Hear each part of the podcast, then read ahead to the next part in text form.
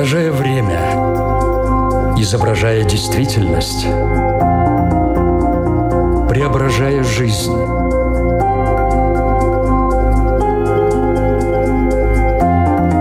Форма выражения. Программа о том, как мы проявляем себя в этом мире –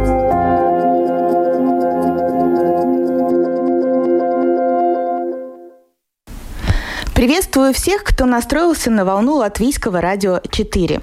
Меня зовут Александра Плотникова. В эфире программа «Форма выражения». Сегодня мы поговорим о том, что хотя бы раз происходило с каждым из нас. Вспомните, учащенное сердцебиение и необоснованный страх – это состояние, внезапный приступ тревоги, специалисты называют паническая атака – Длиться она может всего несколько секунд, а может и намного более продолжительное время. Чем дольше, тем выше уровень тревоги, который сопровождается беспричинным страхом в сочетании с различными вегетативными симптомами. Бытует мнение, что в 21 веке паническая атака – это настоящий бич городских жителей. Некоторые ученые даже вывели средний возраст людей, страдающих от этого недуга – 20-30 лет. Насколько верно подобное утверждение? Как распознать паническую атаку? Можно ли ее предупредить? Когда стоит серьезно задуматься о том, что пора обратиться за профессиональной помощью? Поговорим об этом с известным литовским клиническим психологом и когнитивным психотерапевтом. С нами на связи из Вильнюса Андрюс Калугинес. Здравствуйте. Здравствуйте. Форма выражения. Андрюс, как правильно сформулировать, что такое паническая атака? Самый э, простой, распространенный э, объяснение, что это такое, это просто приступ беспричинной, очень-очень острой тревоги. Представляете, если, например, вы боитесь э, собак или высоты, то это увеличите в 10 раз, и вот это будет паническая атака. Такой приступ может случиться в любом возрасте? А вот вы, Александра, сказали, что ученые вывели средний возраст от 20 до 30.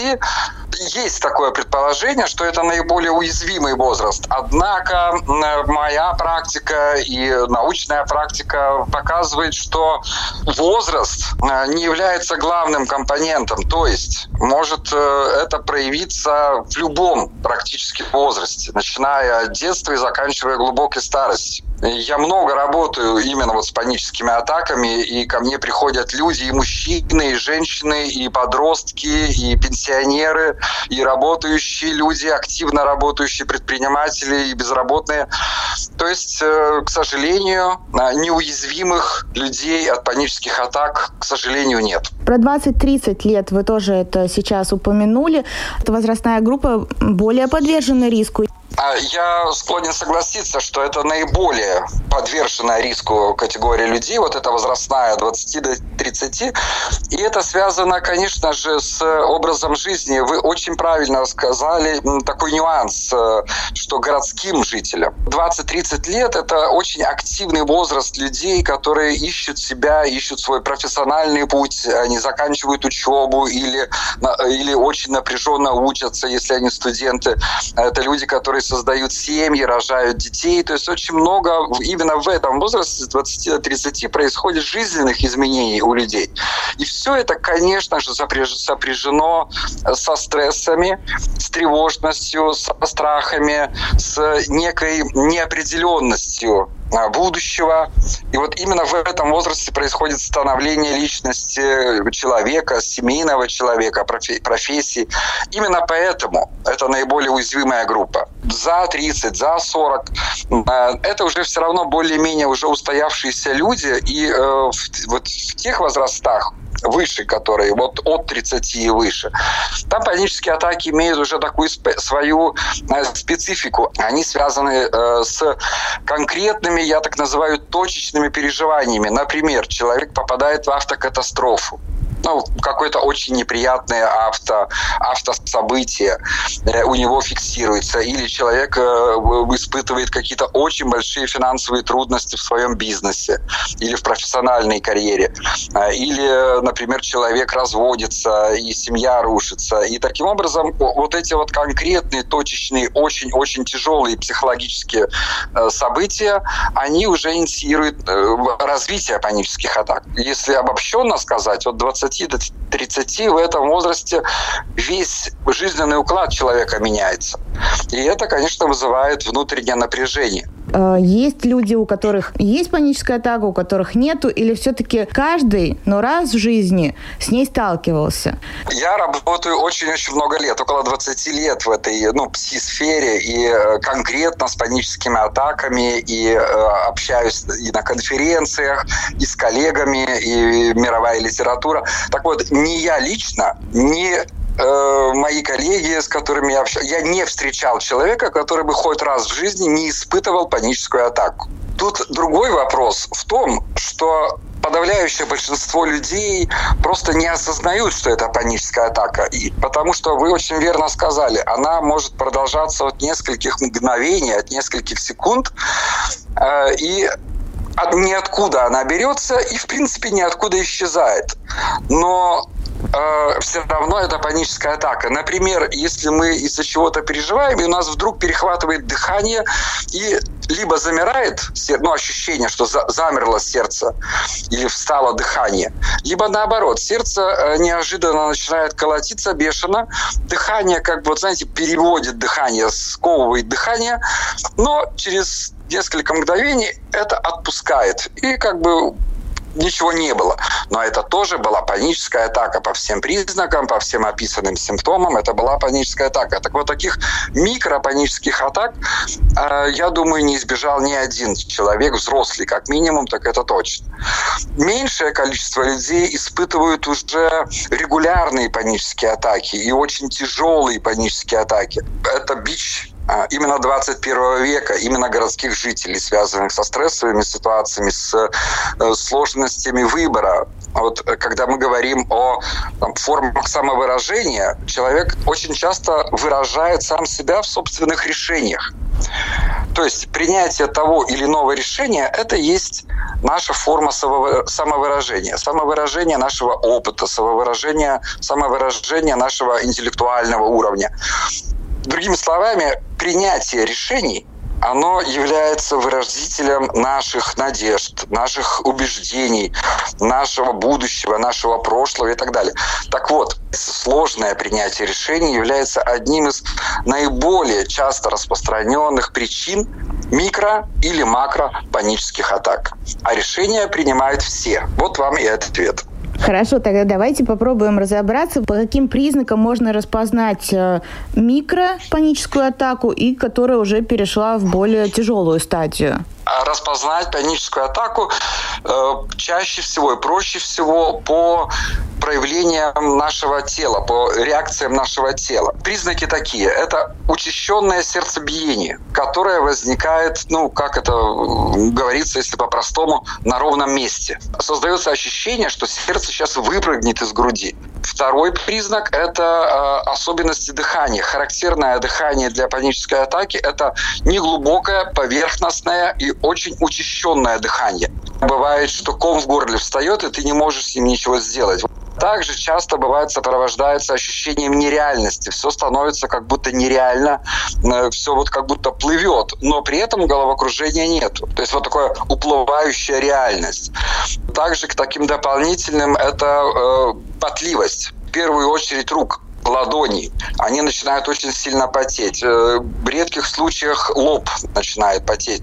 И именно из-за этих признаков люди чаще всего вызывают скорую. Это телесные признаки. Но также существуют и психологические признаки, которые сопровождают э, паническую атаку. Они подразделяются на несколько групп, и у разных людей они разные бывают. Либо этих признаков комбинация происходит. Так вот, наиболее частый признак, что человек сейчас умрет, вот прям психологическое, прям вот сильное ощущение – что вот он сейчас, конкретно сейчас, он умрет. Это страх э, очень сильный, очень глубокий, экзистенциальный, прям страх за свою жизнь. Это наиболее частое ощущение психологическое панической атаки. Второе, по статистике, наиболее частое ощущение, что человек вот прямо сейчас в данный момент сойдет с ума. Третье, ощущение психологическое, которое сопровождает паническую атаку, это что человек сейчас потеряет контроль, э, упадет, и ему никто не поможет потому что никто не будет понимать, что делать. То есть ощущение бессилия совершенного, и оно пугает очень сильно. А вот эта тройка. Три коня или три кита психологических ощущений при панической атаке. И они бывают а, либо от такого минимального, очень мгновенного ощущения, что вот человек мне говорит, да, что я иду, говорит, по торговому центру, по магазину, и у меня вдруг бац, такое изнутри, что у меня сейчас крыша едет. Вот прямо сейчас вот психика у меня что-то сломается.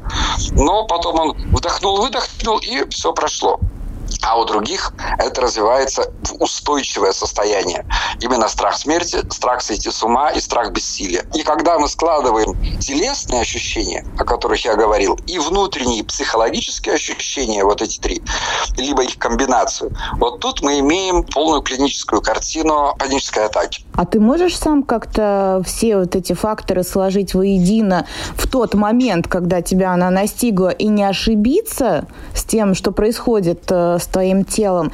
Или все-таки э, ты находишься в таком состоянии, что ты вызываешь скорую помощь, которая приезжает, а чем она вообще может тогда в таком состоянии помочь? Или пока она доедет, у тебя уже этот приступ закончится? Так обычно и бывает. Потому что сильнейший приступ э, чаще всего не длится дольше 20 минут. Просто этот пик кажется вечностью человеку. Хотя статистически, вот если стоять с хронометром, 15-20 минут, и это пройдет. Пока приезжает скорая, у человека это все проходит. Либо а, пик проходит, и человек э, находится уже вот в таких так называемых остаточных явлениях, то есть, например, руки трясутся, э, или он там э, трудно может говорить. Скорая приезжает, и чаще всего они устанавливают э, кардиологические проблемы, существуют или нет. Чаще всего сердце бывает в абсолютном порядке. Тогда скорая помощь просто э, дает успокоительные препараты, которые ни в коем случае вообще не лечат панических атак, они просто помогают человеку успокоиться. И это все, что может сделать скорая помощь. Так и то, слава богу, что сейчас врачи, по крайней мере, у нас в Литве, я думаю, в Латвии, наверное, тоже, уже знают, что часто вызывают людей с паническими атаками, и они уже знают, что делать. То есть просто вот поговорить с человеком, успокоить его. Еще лет 10 назад сами врачи не знали, что делать. Сами врачи не понимали, что происходит, и от этого было еще хуже. Но, как вы э, вначале спросили, первый вопрос, может ли человек сам установить?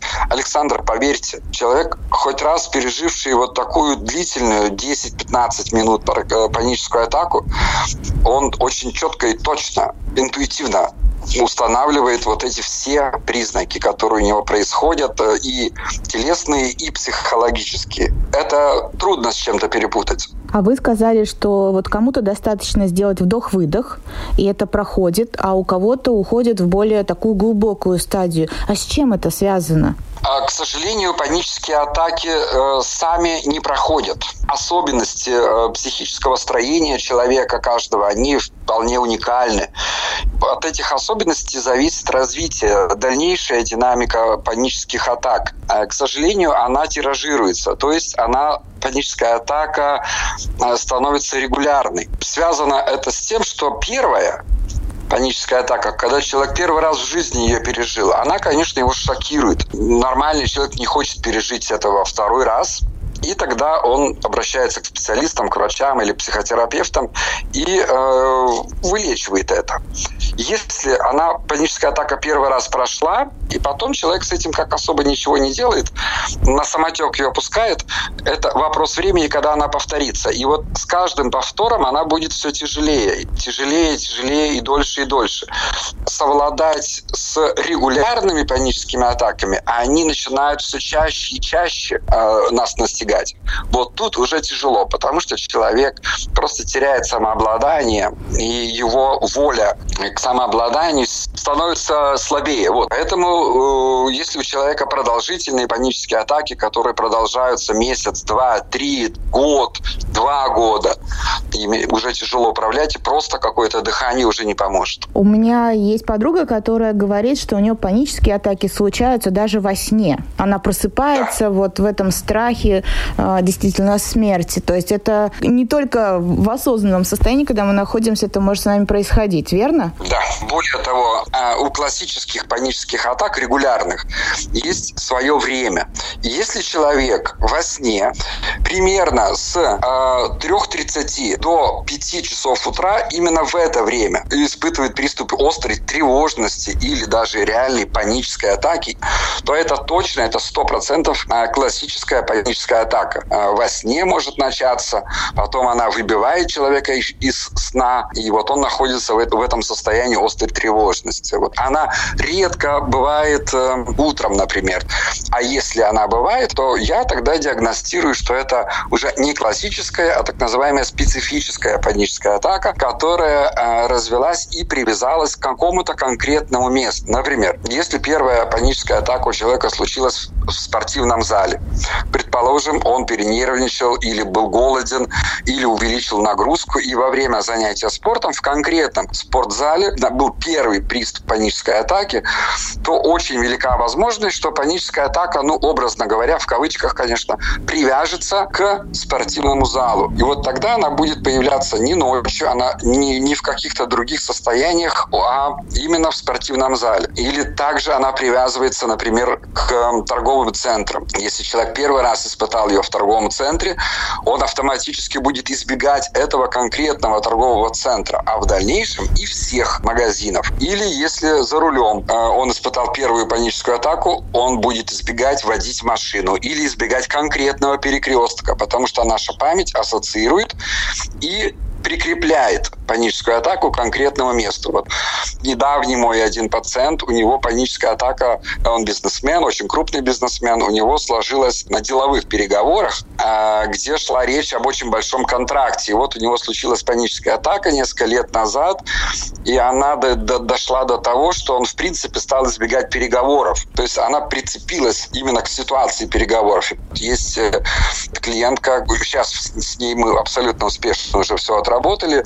Первая паническая атака ее была в кинотеатре. После этого она а, панически боялась кинотеатров, избегала. Потом это развилось до уже и театров, а в дальнейшем это развилось до а, всех больших темных пространств, то есть концертные залы и так далее. Очень частая ситуация с торговыми центрами. Первая паническая атака случилась в магазине, это наиболее частая ситуация. Они начинают избегать магазинов.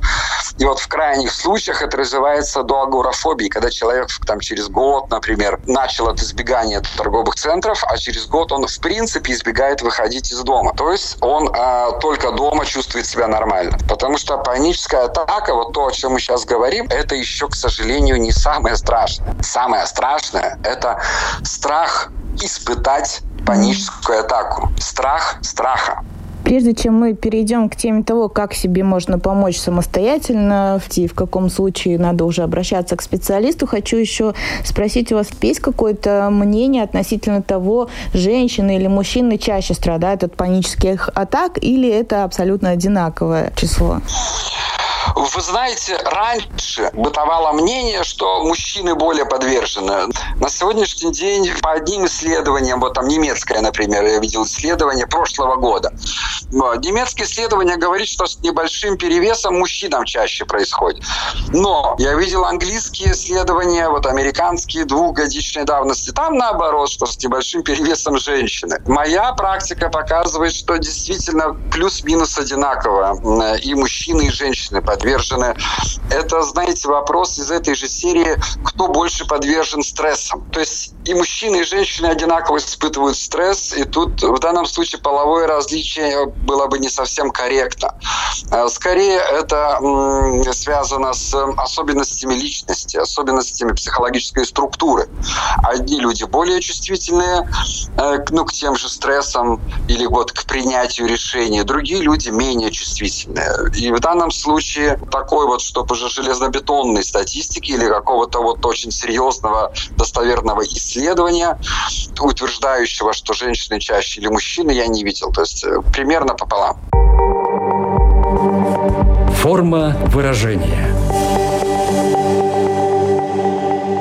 Напомню, что в эфире Латвийского радио 4 программа «Форма выражения». Мы сегодня говорим о панических атаках. И теперь предлагаю перейти, наверное, к самой э, важной части нашей беседы о том, как себе можно помочь. Андрюс, что можно сделать самостоятельно в тот момент, когда организм тебя атаковал? Самостоятельно сделать можно несколько вещей. Я, конечно, их скажу, но люди, которые испытывали панические атаки, мне говорят, что э, в тот момент, момент, когда она происходит, ты забываешь обо всем. Вот в этом сложность. Первая очень нетрадиционная вещь, о которой, кстати, мало говорят и почти нет рекомендаций в интернете.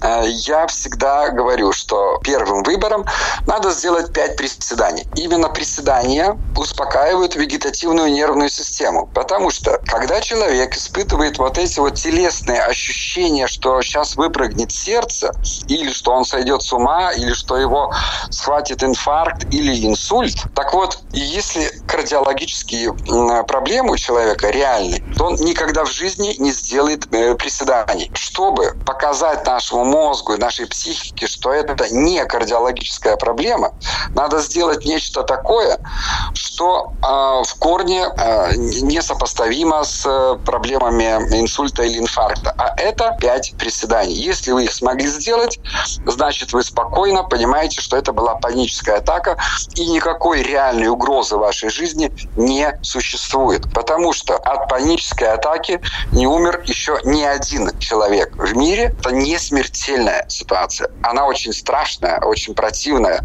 очень мерзкая, очень тяжелая, но не смертельная. Так вот, если вы вспомните сделать 5 приседаний, то ваш мозг расслабится и поймет, что реальной угрозы жизни нет. Второе – это дыхательные упражнения. То есть, если вы испытываете э, приступ, тяжелый приступ панической атаки, то вам тут же надо попробовать сбалансировать э, дыхание, его углубить. Если мы помним, как я говорил, один из признаков э, панической атаки – это учащенное поверхностное дыхание. То есть такое быстрое очень. Так вот, его надо сбить, потому что циркуляция кислорода э, в мозгу, она меняется. Из-за чего э, ощущение, что кислорода не хватает, человек задыхается, и вот это уже, в свою очередь, дает ощущение смертельной угрозы. Надо сбалансировать э, количество кислорода ну, в мозгу, в крови. Чтобы его сбалансировать, надо сделать три глубоких вдоха и выдоха, минимум три, именно глубоких. Таким образом, мы вернем кислород в кровь э, на нормальном уровне, и мозг не почувствует недостаток кислорода и не почувствует, э, что происходит якобы смертельная угроза. Если не помогло, дышим дальше. Медленно, вдыхаем, медленно выдыхаем. 3, 4, 5 циклов. Третий выбор э, – выпить стакан воды. А, я его предлагаю всегда пить, если есть возможность, не из стакана, а именно из горлышка, потому что, чтобы выпить из горлышка, вам надо открыть бутылку, вам надо ее достать, вам надо ее захватить ладонью. Происходит очень много микродинамики, которая отвлекает мозг, и не все. Внимание концентрируется на панической атаке, на переживании, оно сразу распределяется. К тому же пить из горлышка а, удобнее, потому что если будет небольшая дрожь, вы можете этого стесняться. Так вот, чтобы этого не было видно, чтобы вы не стеснялись, чтобы вам не, пошло, не пришло дополнительное еще напряжение из-за того, что у вас руки дрожат, то я всегда говорю, лучше иметь бутылочку воды при себе и пить именно из бутылочки. Можно выпить несколько глотков, можно там побольше, как кому хочется. Вот это три кита, которые действительно каждый человек может сделать э, сам. Есть еще очень-очень много методов, но они уже более специфические, им надо учиться. Но вот эти три, в принципе, достаточно простые, их просто надо помнить. Повторюсь, 5 приседаний, минимум 3 медленных, глубоких вдоха и выдоха и попить воды. Их надо помнить, но, как вы тоже сказали, люди забывают в этот момент э, обо всем. Почему так происходит? Расскажите. Происходит так, потому что вот этот самый мерзкий самый противный страх страха, он сковывает э, ну, мозговую интеллектуальную деятельность, как бы стирает всю память. Мозг просто выключается, и человек не помнит, что надо делать. Знаете, как человек вот иногда забывает дышать. Вот перехватило дыхание, вот вы что-нибудь интересное слышите, Александра, очень очень интересно слушать, и раз вот прям забыли дышать.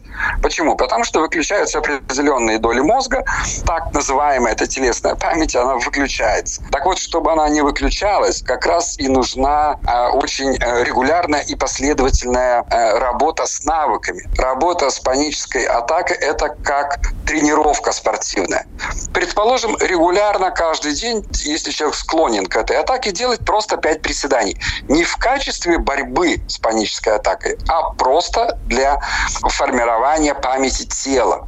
Или один раз в день любому человеку сделать 5 глубоких вдохов, 5 глубоких выдохов. Просто так.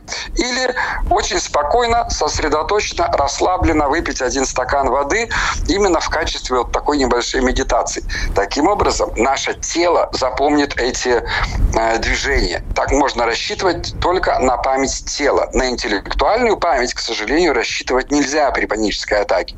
И вот тут как раз и есть решение вопроса. Если мы знаем, что делать, и если мы ну, как бы инкорпорируем, если мы научаем наше тело использовать вот эти методы просто, как говорится, в спокойной обстановке, вот тогда вырастает э, вероятность, что человек не забудет, что надо делать. Вот этому я учу, например, своих клиентов, потому что самое главное совладать не с панической атакой, это уже технические средства. Самое главное совладать с этим вторичным страхом, с страхом страха. Вот если мы совладаем, то дальше технические средства сами пойдут как по маслу и без проблем. Я а, когнитивно-поведенческий психотерапевт. Когнитивно-поведенческая терапия настолько эффективна в работе с паническими атаками. Вот человек, который вот сейчас наш слушатель испытывал когда-то паническую атаку, он может даже не поверить тому, что я сейчас скажу.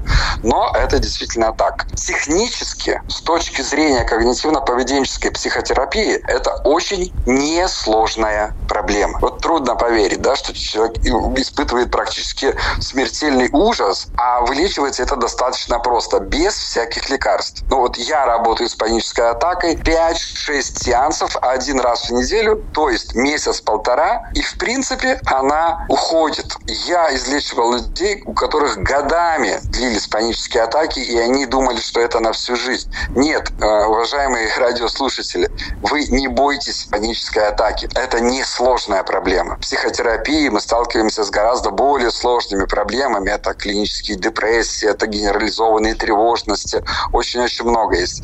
Так что не бойтесь. Если вам кажется, что это непобедимый враг, вы ошибаетесь. Это профессиональный психотерапевт, я сейчас говорю о когнитивно-поведенческих, действительно очень несложно с этим может справиться. Как понять, что мне нужна помощь э, профессионала, что сам я с этой проблемой не справлюсь? Ну вот э, случилась первая атака, э, сразу же не записываешься на прием к психотерапевту? Или вот когда вот эта фобия возникает, тогда уж однозначно надо обращаться за помощью? Я скажу так, Александра, что в психотерапию надо обращаться тогда, когда мы теряем возможность жить той жизнью, которой хотим. А проблема становится проблемой тогда, когда она нам мешает нам жить. Будь то паническая атака, будь то депрессия, неважно что. Когда мы хотим а, ходить в кино, но не можем из-за панической атаки.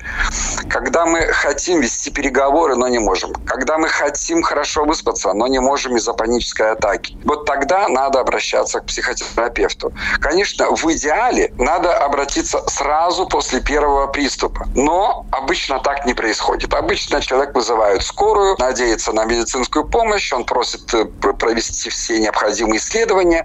Исследования показывают, что он может лететь в космос по здоровью, и тогда он успокаивается.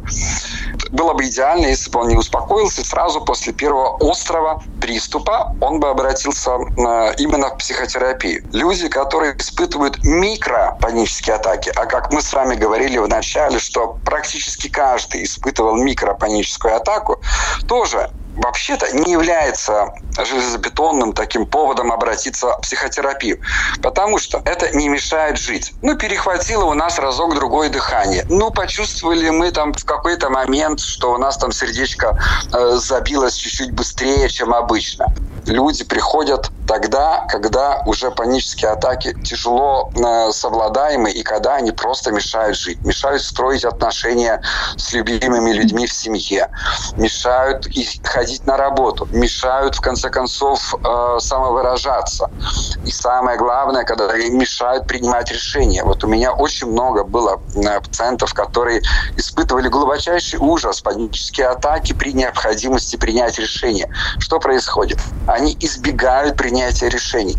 А какая может быть жизнь, если человек панически боится принимать решений. И вот тут его жизнь меняется. И вот тут виновницей всему является паническая атака. И вот тут он уже приходит к психотерапевту, потому что говорит, я больше так жить не могу. Я не могу выйти из дома нормально, я не могу нормально прийти на работу, я не могу нормально прийти в магазин, в кинотеатр, и в принципе я не могу нормально общаться. У меня была клиентка, которая испытывала паническую атаку при встрече глаза в глаза глаза с начальником началось это, там очень суровый был начальник, и развилось до того, что она в принципе не могла смотреть э, прямым взглядом в глаза другому человеку, потому что любой взгляд на человека у нее вызывал паническую атаку. Вот спросите себя, как человек может качественно жить с такой проблемой? Да никак. И, соответственно, жизнь меняется. Человек понимает, что он бессилен. Так вот, обращаться в идеале надо при первых признаках, но уже точно надо обращаться, когда вы понимаете, что вы живете не так, как хотели бы. Из-за панической атаки вы себя в чем-то уже должны ограничивать. Так быть не должно. Поэтому тогда быстренько собрали волю в кулак и как бы то ни было, нашли психотерапевта и решили свою проблему. Через пару месяцев вы будете как огурец. Ну вот смотрите, не все все-таки соберут эту волю в кулак, не все запишутся к психотерапевту. Э, соответственно, какими могут быть последствия при отсутствии лечения панической атаки? Спектр э, панических атак расширяется. Если человек, э, например, первую паническую атаку испытал после небольшого автоинцидента, то он будет испытывать паническую атаку каждый раз, садясь за руль. И в итоге он откажется от вождения. Как бы тут ничего страшного, он пересядет на общественный транспорт. Но паническая атака очень мерзкая штука. Она его просто так не отпустит. И в дальнейшем она будет развиваться э, в критических случаях до всех публичных мест. То есть это вопрос времени. Год или два примерно пройдет, и она разовьется до того, что она будет вас, а, тревожить каждый второй день. То есть каждый второй день вы будете ночью просыпаться в поту, не будете высыпаться, и в итоге вы просто будете боятся выходить из дома. А все началось с какого-то небольшого панического приступа при небольшом инциденте. Ну, предположим, кто-то ну, там вас въехал или вы в кого-то въехали незначительно. Происходит э, расширение спектра проявления. Если она на начальных этапах проявляется там раз в месяц, ночью, предположим, а там в 4 утра, пол пятого утра, раз в месяц. Ну, еще как бы куда ни шло. Но всего, сейчас раз в месяц, потом раз в две недели, потом раз в неделю, потом каждую вторую неделю. И это будет невыносимо. Очень тяжелые последствия могут быть. И, соответственно, это приводит не только к психологическим проблемам, вот, на замкнутость, э, увеличение специфических фобий, то есть там агорафобия, социофобия, страх показываться на людях и так далее. Это приводит также неврологическим проблемам, истощение. Человек испытывает глубочайшее психическое, эмоциональное истощение. Он будет неработоспособен. У него э, повышается уровень э, гормона стресса. Он постоянно на стрессе, он постоянно пьет много кофе, он может уходить в алкоголь, уходить в наркотики, он становится конфликтным, он становится злым, э, с ним никто не хочет, а, не хочет общаться, он теряет друзей, теряет работу, теряет близких, и вот жизнь его может кардинально поменяться в худшую сторону, к сожалению. Вот такие вот последствия. Но это крайние, конечно же, запущенные случаи. Форма выражения – Наша программа подходит к концу. У нас есть рубрика «Домашнее задание». Какое домашнее задание вы могли бы дать э, тем, кто нас сейчас слушает в рамках обсуждаемой темы?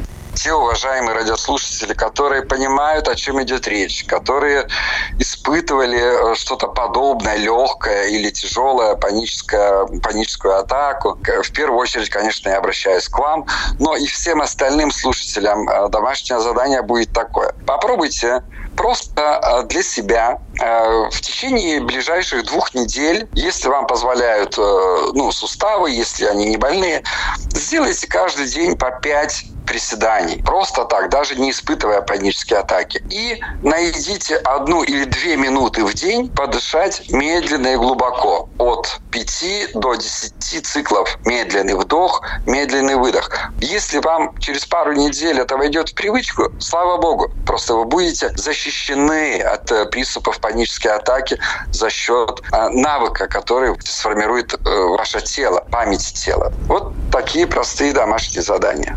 Надеюсь, что эта информация, которая прозвучала в нашей программе, действительно кому-то поможет. Напомню, что говорили мы сегодня о панических атаках, о том, в чем они проявляются. И главное, узнали, что с этим вполне эффективно можно справиться, причем за достаточно короткий промежуток времени. Главное вовремя заметить, что с тобой происходит, и обратиться за помощью к профессионалу. Большое спасибо, говорю нашему эксперту, это клинический психолог психолог и когнитивно-поведенческий психотерапевт из Литвы Андрюс Калугинас. Спасибо, Андрюс. Спасибо вам, Александра. Я, Александра Плотникова, прощаюсь с вами до следующей среды. Пока.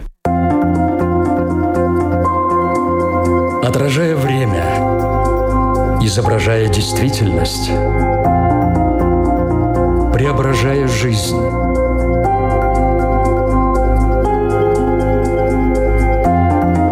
Форма выражения. Программа о том, как мы проявляем себя в этом мире –